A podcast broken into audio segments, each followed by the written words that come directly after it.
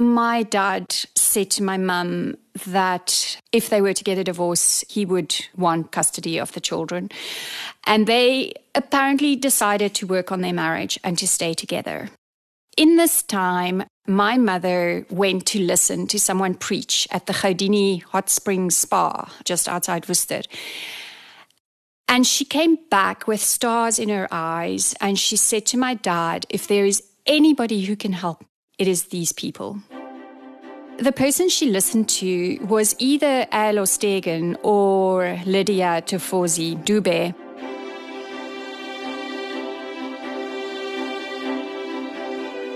They came from a place called Kwasizabantu Mission in Natal, and they preached revival and repentance of sin and God's forgiveness. And she fell under their spell. This is Erica Bornman.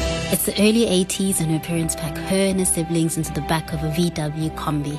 Behind the car recedes the town they've called home for three years, as the family heads east to start a new life across the country. They arrive in Estcourt to start a brand new life. But barely had they settled in when their mother has more big news. She has to go away for a bit. She's going to live at the mission. This is Exodus, chapter 1.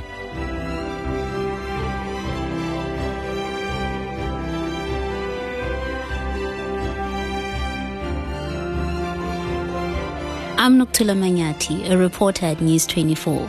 Let me take you to Estcourt in KwaZulu Natal. My dad took a job at the high school there. We lived in a house right next to the Dutch Reformed Church. We were just across the train station. At first, the trains really bother me, but then later, I hardly hear them. But even though there's a church next door, on Sundays they spend five hours on the road to go to a different one. On Sundays, we pile into the car, like really early. But hey, we're, we're a family of early risers, so that's not such a problem. But it is two and a half hours to drive there. We drive from Estcourt and then make our way to Greytown. From Greytown, it's a thin, winding little road. Kwasizabantu is Zulu for the place where people are helped. It's nestled in the Valley of a Thousand Hills. It is beautiful there. It's green and lush and so much mist. Early morning, very, very often, the road is just covered in a dense, dense mist. The headlights don't really cut through the mist, so my dad has to drive really slowly. Lots of twists and turns.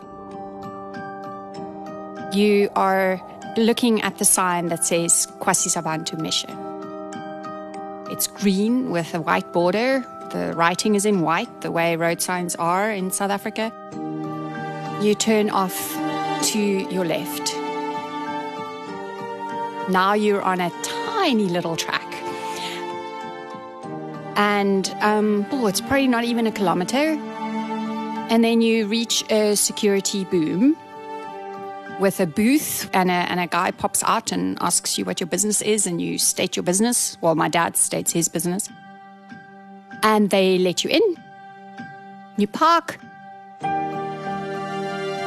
On your left is this long runway uh, for planes, obviously, not models. yeah, I don't think anybody would be modeling those clothes we were forced to wear. Anyway, uh, so a runway for planes. To your right, you go to reception.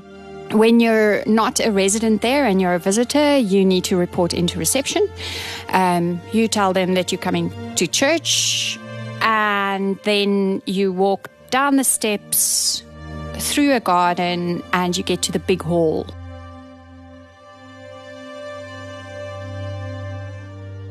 Beyond reception is a hall, not the big auditorium they would build later. They've set out all the chairs. The chairs are the most uncomfortable chairs. I don't think I've seen chairs like that.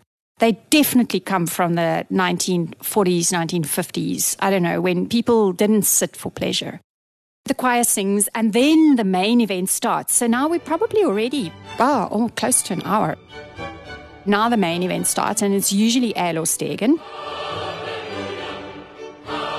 who is this very imposing giant of a man. He's a South African German, and he is very eloquent, super charismatic. He is an orator, for sure.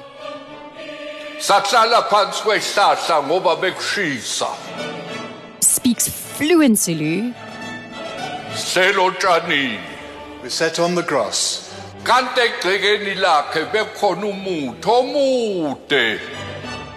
It was a very high tree there. Fluent German. Und nachdem wurde die Bibel mir überaus wunderbar. Fluent Afrikaans. Gooi al daar die goed in de vuur.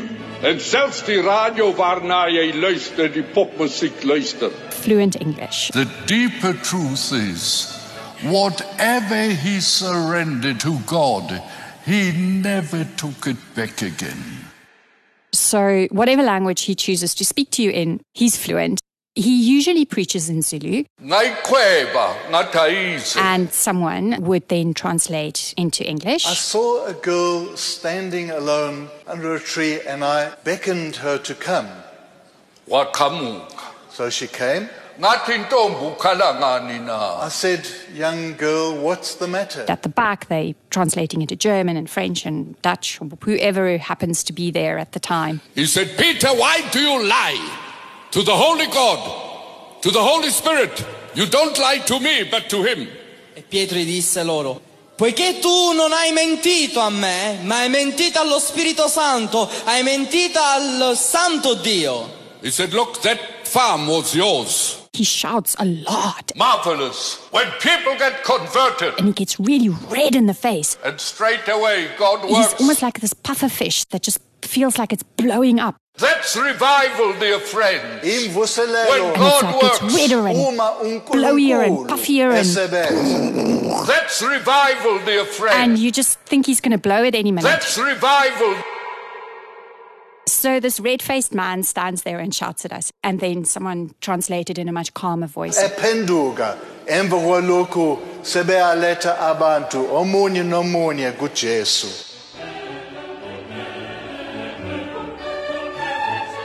It gets to the point where when he reads the Bible verse, I kind of have little bets with myself as to what he's going to talk about because it's always the same thing premarital sex. Not that I know what sex is, but premarital intercourse. Then disobedient children, sin, God's judgment, having to repent women. Oh my word, don't let him get started on women. You've got so much time. I wish that sometimes I would have a bit of your time. Don't moan and groan that you've got to sit there without a husband. Spend the time with Jesus. Read the Bible. You're a woman. Read.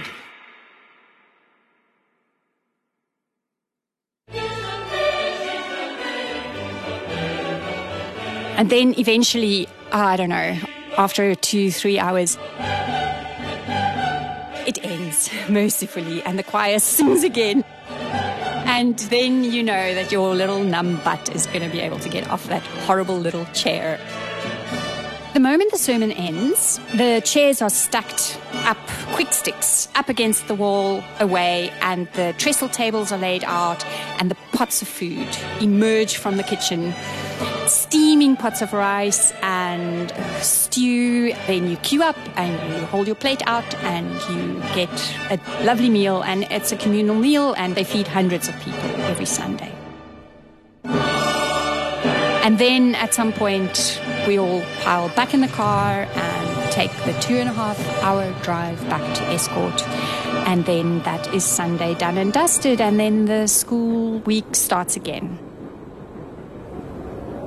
I don't remember that I miss my mum that much while she's away. Um, my dad is a very, very competent cook and he bakes really good bread. So we're okay. We do miss her, of course, but life goes on. And then everything changes again. I walk home, it's hot. I'm tired because three kilometers is a lot when you've got little legs. I get home and hey, my mum's home. She's home, yay. Something's something's weird. She's busy carrying things from her bedroom to the backyard. And she's piling it up in the backyard. And it's clothing and it's shoes, makeup. It's not only her clothes. She she goes into my wardrobe as well. She pulls out my shorts. She pulls out my trousers and my tracksuit pants. She goes to my sister's cupboard and she does the same. The dresses stay. It's just the the shorts and the and the trousers that get thrown onto this pile in the backyard. I'm confused because I don't understand really what's going on. She lights this whole pile of stuff on fire. She explains to me that all the stuff that she's burning is the devil stuff and it belongs to the devil. We are not going to be wearing anything anymore that doesn't glorify God.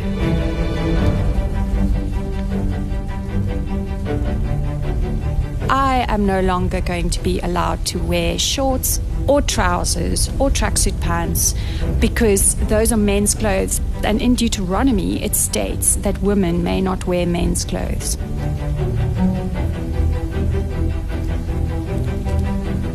And well, just like that, my athletics career ends in its very little tracks.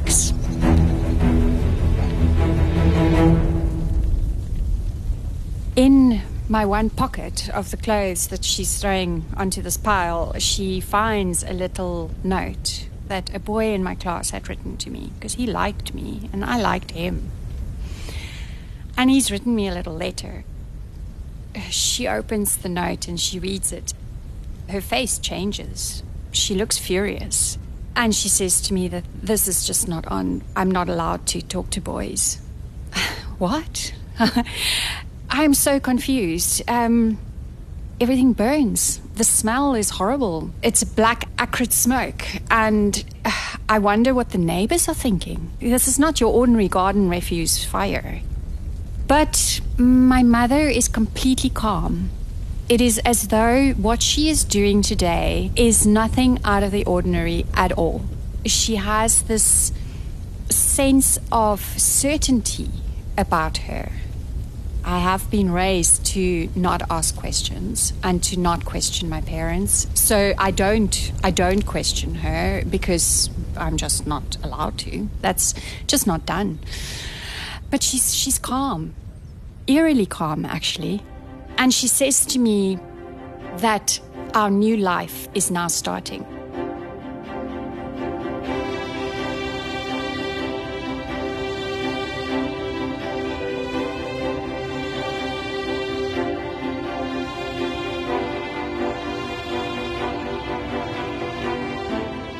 We were born into the KSB family. This is Celimpilo Malinga. My parents were converted long before we were born, and they became members of the church.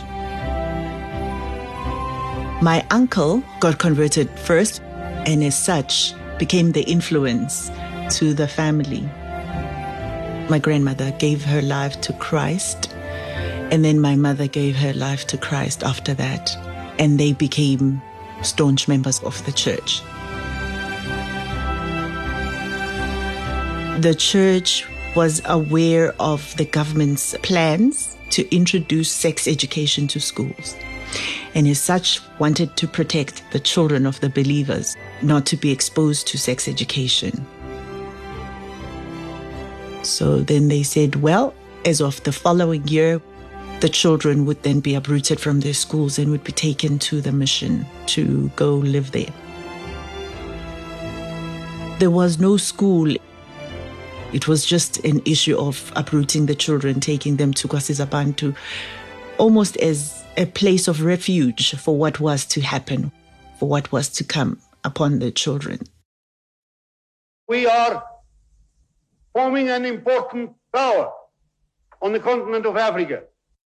It's 1986 in South Africa, and this is President P.W. Botha. Our success is of the utmost importance to the success of the rest of the subcontinent of Southern Africa. It would take another eight years for apartheid to fall, but at KwaSizaBantu, a multiracial society is blooming among the hills. It is the morning of, I want to believe it was a Sunday. We were told to converge. Everyone was to meet at the local church, which is in Tugela Ferry. KwaTepa, as it was called back then. So we're meeting there. We're waiting for a truck to come and pick us up with our luggage. We've been bought luggage. We've been bought sleeping bags. We have new clothes, lots of clothes.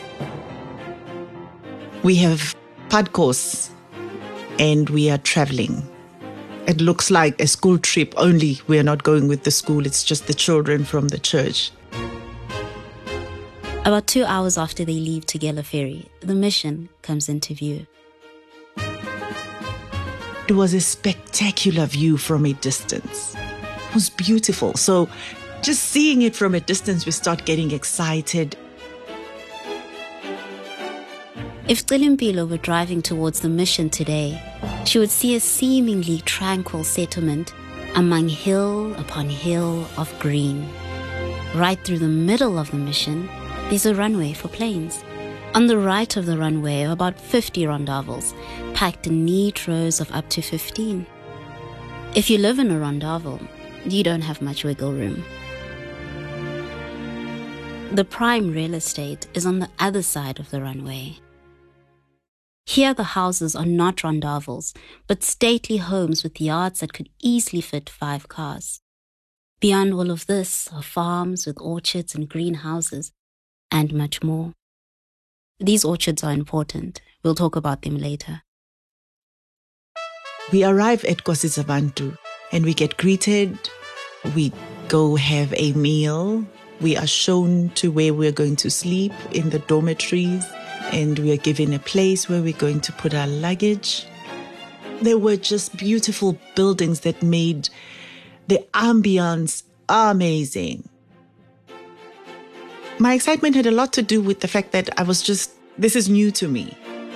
And I get to see white people like so close range. I mean, that was that was something big. Now, it would be hard to overstate how remarkable this is in the South Africa of the late 1980s. This guy, tussen onaangename alternatiewe. P.W. Botha, Die keuse tussen oorlog he's the president. om 'n noodtoestand af te kondig, soos wat ek vandag gedoen het, verteenwoordig ook so 'n keuse. It's against the backdrop of the violent struggle against apartheid that Celimpilo Malinga moves to KwaSizaBantu. From a rural space where you was just I mean, I'm I'm just a kid who knows nothing other than what was there really. Our life revolved around going to plow the fields and then go to school and then come home. And then suddenly you you're going to a space where you you're going to experience the new way of living. That I mean, for the first time they bought me a duvet. I was like, okay, this is nice. And suddenly Um, I had a toiletry bag where I kept my towels. I had my own things in terms of Vaseline that I had. So it just represented a lot of small changes, but it was just a scenery change. It was people change. I wasn't going to be seeing just my parents in church. I was going to make new friends. Later on, we have a meeting where we are greeted, we are given the rules, a little bit of a briefing, and why we're here.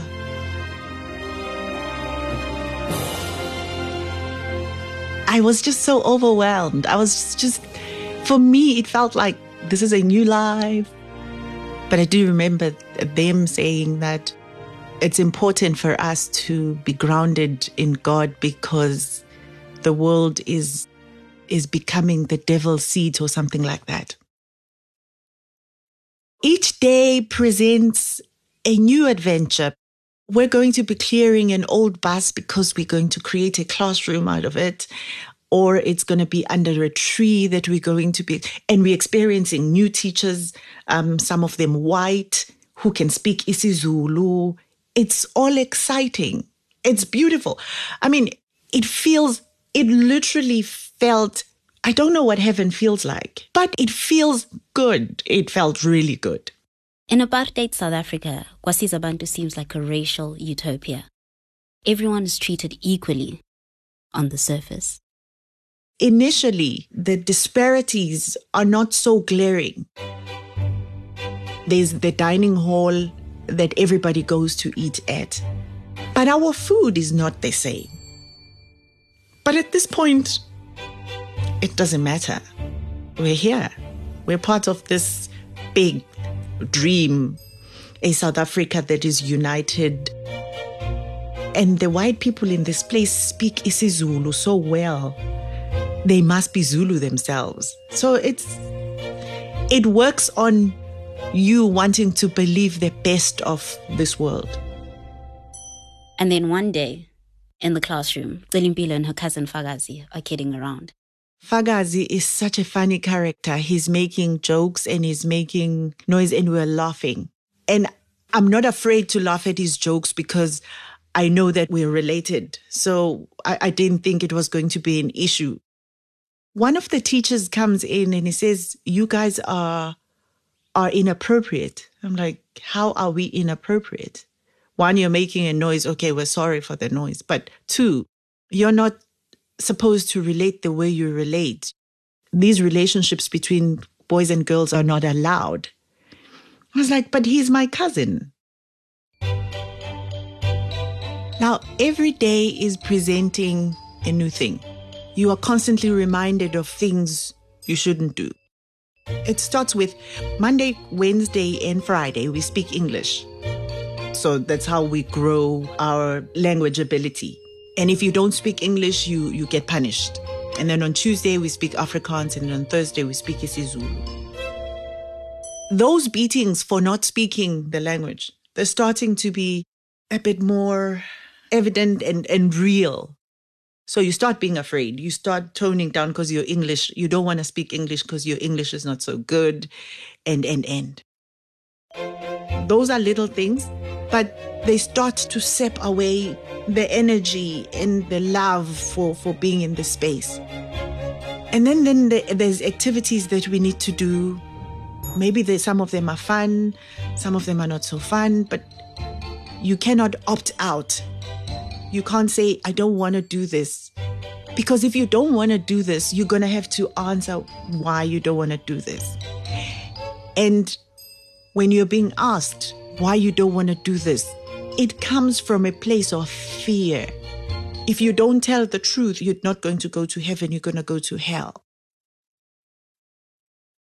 One of the most important things that is being drilled every day is confessions. Confessions are becoming more and more each day.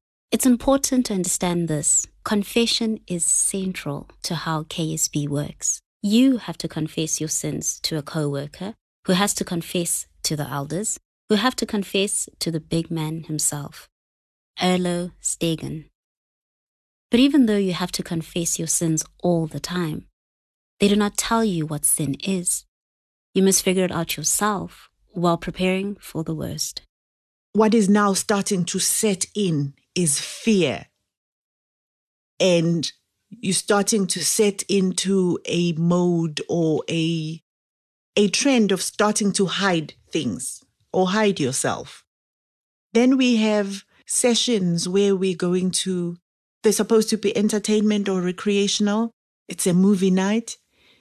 But what we're going to watch is something that is going to fuel the fear that is now starting. You're going to watch the burning hell or the believer's heaven. Ladies and gentlemen, I'm Estus Pirkle, and I'm here at Mount Sinai. It was here many, many years ago that Moses climbed this mountain.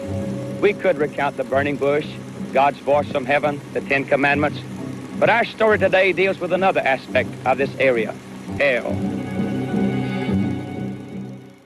Also present at the mission's movie night is Erica Bornman. Since the last time we saw her in Estcourt, her mother has only become more devout. Finally, she wins the big argument against Erica's father. The whole family, all five of them, have left the normal world behind. They are now all living at the mission. The first time I see the movie The Burning Hell, I am sitting next to my father. Jesus was talking about a place called hell, and it was in an expanse like this that we see for the first time people actually being put into hell. He pulls me onto his lap and he tucks my head into his shoulder. But even though he averts my eyes and he presses my head into his shoulder, I can still hear the screams and the wails. And then my father leaves. He goes to France. I'm left on my own. Where, where are we?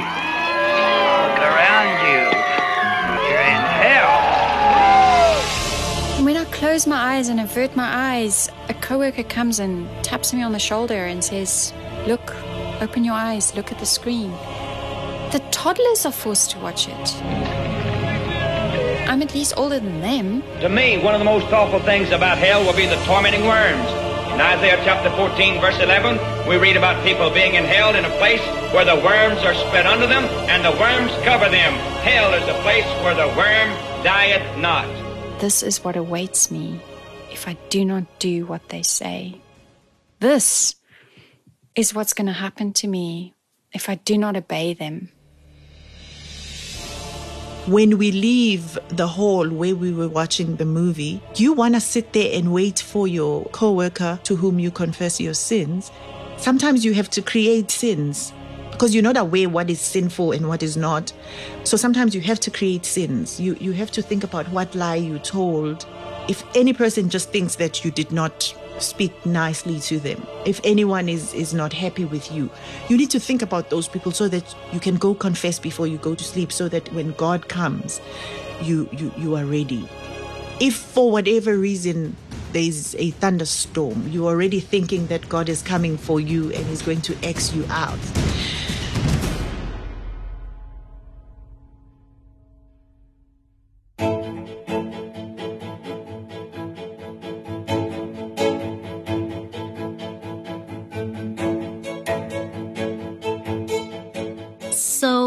So, 10 months now, I've been snooping on an old neighbor.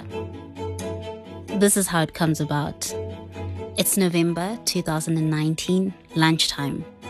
Everyone still works in an office, and I'm sitting at my desk at News 24 in Auckland Park, in Johannesburg. I overhear our assistant editor Pieter du Toit talk to my boss about a possible expose of a place called KSB. So I pipe up, Do you mean Kwasizabantu? So you see, I went to school right next door. We even played hockey against them. I say to the editor, there were always rumors about them. The editor says, Great. You know more than the rest of us. Do you think you'll be able to talk your way into a cult?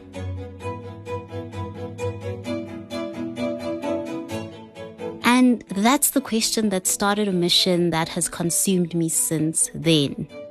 I mean, there were all these rumors about KSB back then, but I haven't thought of them since I wrote Matric 12 years ago. To tell you the truth, we always thought it was strange when we played hockey against them. The girls would arrive and their skirts were almost down to their ankles.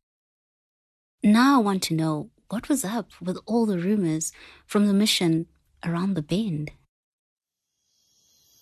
I cannot carry on living my lovely life in Cape Town knowing that such grievous injustices are being done, and I have knowledge about it. Ah.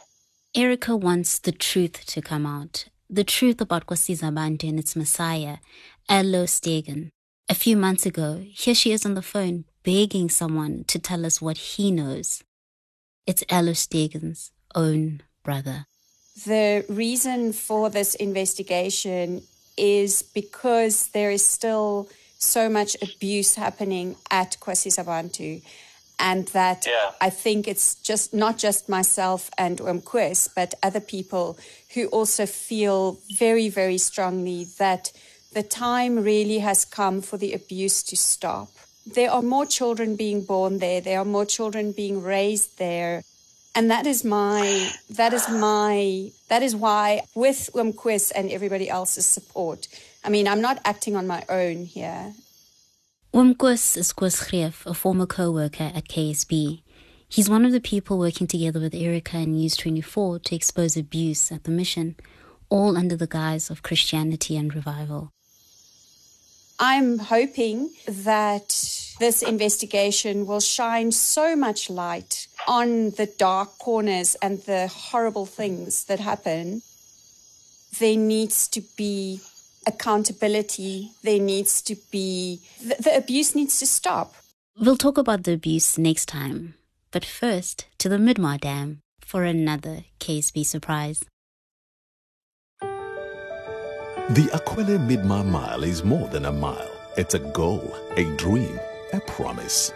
It's a day. In a dam two hours drive from KSB, among more green hills of KZN, thousands converge every year to swim the Midmar Mile, sponsored by Kwele Mineral Water. Everyone is scantily clad, the men and the women. So, what could KSB possibly have to do with the Midmar Mile, sponsored by Kwele Mineral Water? and an ice cold aQuellé. aQuellé water is the crown jewel of Kwasizabantu revenue. Meet Gert van der Walt from Tshwane. He has family at Kwasizabantu, and he's been investigating its financial affairs for the past two years. Kwasizabantu is funded largely, or to a very large extent, by aQuellé water. And the cult uses aQuellé water to pay for all sorts of their endeavors and their shenanigans, if I could call it that. KSB supplies aQuellé water to most of the supermarkets that we all know, to most of the quick shops and most of the Caltex and Shells and Sasol quick shops that you would walk into. You would find a bottle of aQuellé water, which is owned by the KSB cult. Each and every cent finds its way into the KSB coffers. Aside from garage forecourts, you can buy aQuellé mineral water at Spa, Pick n Pay, Makro, ShopRite, and Checkers. But mineral water is not where it ends. KSB produces so much more than that.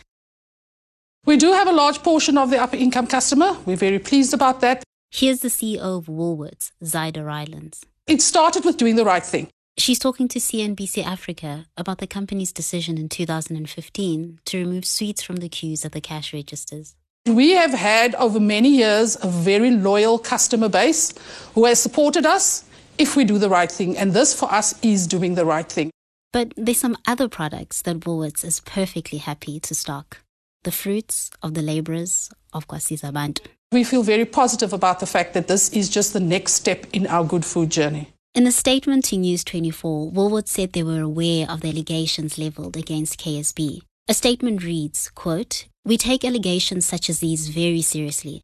As far as our suppliers are aware, no formal charges have been laid for authorities to investigate, end quote. However, Woolworths says it's not worried about the conditions at the mission.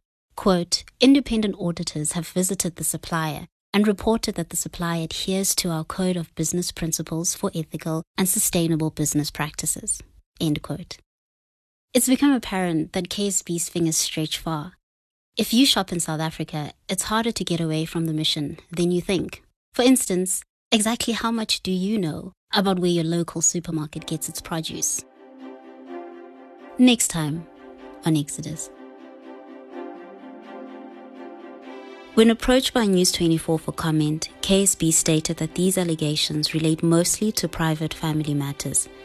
A statement reads, quote, As much as you are implying that the mission is responsible for every incident involving its congregation, we can assure you that we strive to always act within the prescripts of the law. End quote. And also, the investigation, quote, smacks of a smear campaign rather than a genuine search for justice. You're invited to publish that we welcome any police investigation into any of the allegations. End quote. This was Exodus chapter 1, The Mission. It was produced by me, Nokuthula Manyathi, and written by me and Deon Wiggett, who is also the creator. The sound engineer is Sean Jeffress, and our production manager is Charlene Roet. Field recording by Alyoshka Kodstock. Reporting on this story is by Tammy Petersen and Azarrah Karrim, with editors Sheldon Morais and Paul Herman. The editor in chief is Adrian Basson. Special thanks for this episode goes to Mpora Burife and Shantae Schutz. Music courtesy of Getty Images and Epidemic Sound. If there's anything about KSB that you'd like to share with us, you can mail us at exodus at 24.com. If anything came up for you while listening to this episode, you can always call the South African Depression and Anxiety Group on 0800 456 789. This has been a production of News 24.